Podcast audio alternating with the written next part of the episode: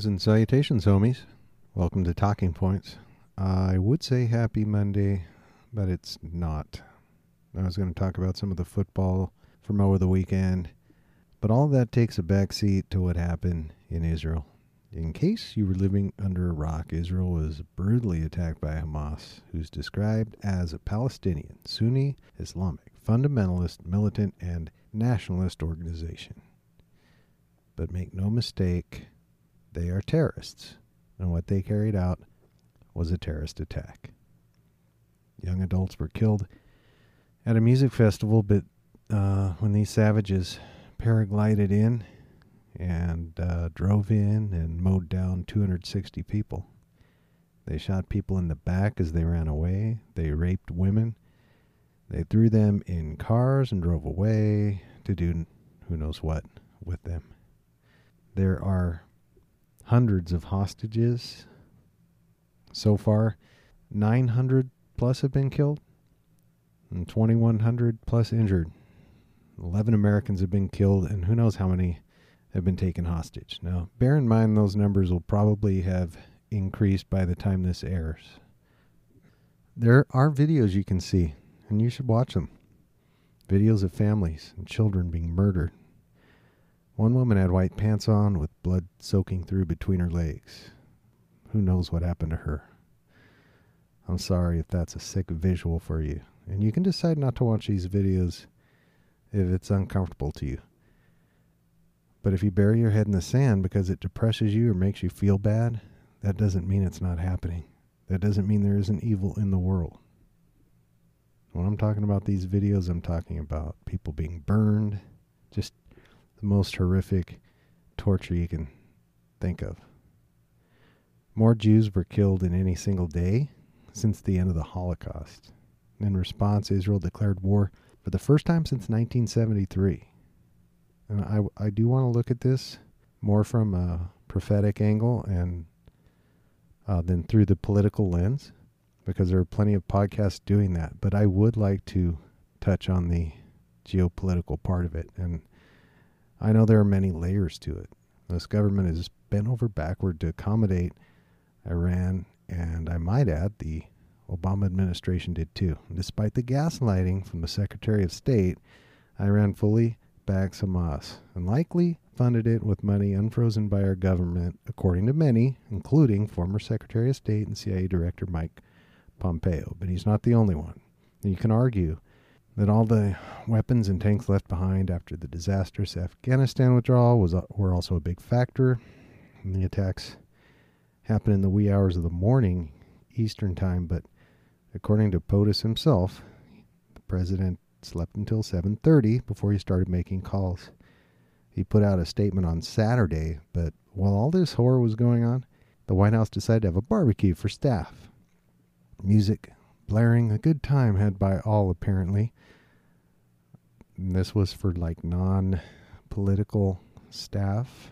Today was a federal holiday, so I guess it's not important enough for people to work on this. No speech from the president, as he called it a day before noon. Now, they did post a picture of him supposedly working on some things in his office. I guess they had to put it out there that he was actually working.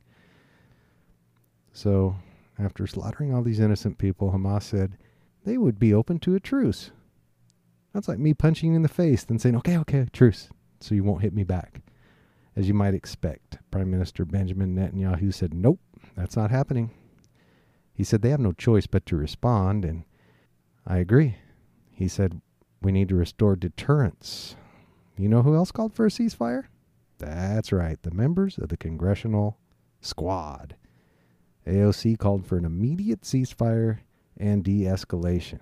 Ilhan Omar of Minnesota, one of the biggest anti Semites in Congress, did condemn the attacks against children, women, the elderly, and the unarmed people, though not condemning an actual attack against the country of Israel. How about Congresswoman Cori Bush of Missouri? You know, the police defunding, race baiting, radical anti Semite. She put out a statement which, in part, urged the U.S. government to end support for, quote, Israeli military occupation and apartheid. End quote. How about no, Fulio? There was a Palestinian protest rally in New York City which blamed Israel for the attack. It was organized by the Democratic Socialists of America, a group that boasts six members of the U.S. House of Representatives, including members of the Squad. took place in Times Square and then ended up close to the Israeli consulate. If you support this attack on innocent people, and again, I urge you to watch the videos, then you're you're not human.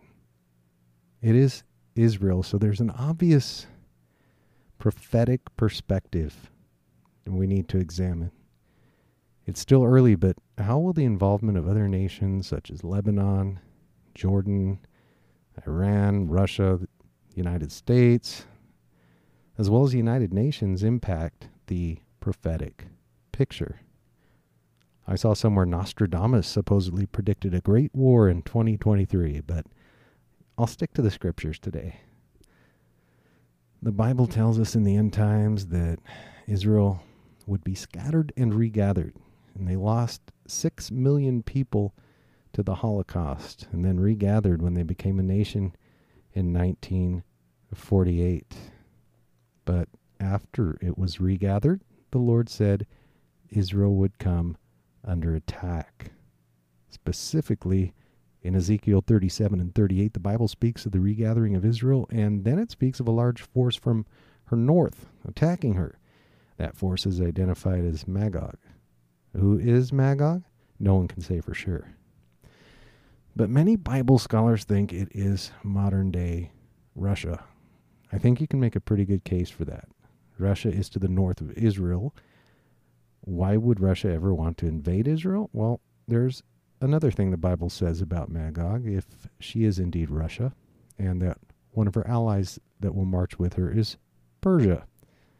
Persia is the ancient name for what we now know as Iran. So the Bible predicted hundreds of years ago that this large force from the north of Israel would attack her after she was regathered. And one of the allies that would attack Israel with Russia, or Magog, would be Iran, or Persia. In the past 2,500 years, Russia has never formed a military alliance with Persia, but with Iran, they have recently developed a special connection. Russia has signed billion dollar deals to sell missiles to Iran, and the Iranians have helped the Russians, providing them with drones, weaponized drones to use in the Ukraine war. Will all this prophecy play out? Maybe, maybe not. I know Russia has their own war going on. But if you ever see an alert on your phone that Russia attacked Israel, you can bet you are seeing Bible prophecy fulfilled. Jesus said one of the signs of his coming would include wars and rumors of wars. Matthew 24 6 says, You will hear of wars and rumors of wars, but see to it that you are not alarmed. Such things must happen, but the end is still to come. Common sense people predicted bad things would happen when the U.S. government included the $6 billion in the trade of prisoners, and they were right. It's hard to tell if the powers that be are deliberately trying to initiate all the chaos we've seen in the world, or if they are just that incompetent. But Isaiah 9:16 says, "Those who guide this people mislead them, and those who are guided are led astray." Let's talk about 2 Timothy 3 1 through 4. Now, does this sound like a, a time we're in right now? It says, There will be terrible times in the last days. People will be lovers of themselves, lovers of money, boastful, proud, abusive, disobedient to their parents, ungrateful, unholy, without love, unforgiving, slanderous, without self control, brutal, not lovers of the good, treacherous, treacherous, twee, rash, conceited, lovers of pleasure, and lovers of God. Ooh, boy, does that sound like a microcosm of our current times? 2 Timothy 3 12 and 13 says, Everyone who wants to live a godly life in Jesus will be persecuted, while evildoers and impostors will go from bad to worse, deceiving and being deceived. In the United States and Israel and the other English speaking nations of the world are under attack from within by their own evil leaders, nations like ours, who once advocated the individual rights of their citizens. The rule of law has been replaced by mandates, orders, and a thirst for power and control. So, what can we do? Wars and rumors of war are only a buildup of the great tribulation that is to come, and it's going to encompass the entire world. In Luke 21:36, Jesus cautioned his disciples to be always on the watch and pray that you may be able to escape all that is about to happen, that you may be able to stand before the Son of Man. What else can we do? Well, we can pray for the peace of Jerusalem, as Psalm 122 6 instructs us. We want to pray that they can achieve some kind of peace. We want to pray that this horrendous, evil, demonic terrorism stops. We pray for the safe release of hostages, and we want to pray that God places his hand of protection on the nation of Israel during this unprecedented war. And we know he will. I know, I know it's kind of heavy, it's kind of depressing, but it's important. Just know that God is in control and God is on the throne, and God will protect Israel. On a lighter note, I know I blew my upset pick of the week. I really thought Kentucky had a chance to beat Georgia, but they lost 51 to 13. Ouch. My lock won, however, with the Dolphins beating the Giants. Unfortunately, the Fresno State Bulldogs saw their 14 game winning streak come to an end at Wyoming. I told you that team was tough. I told you last week.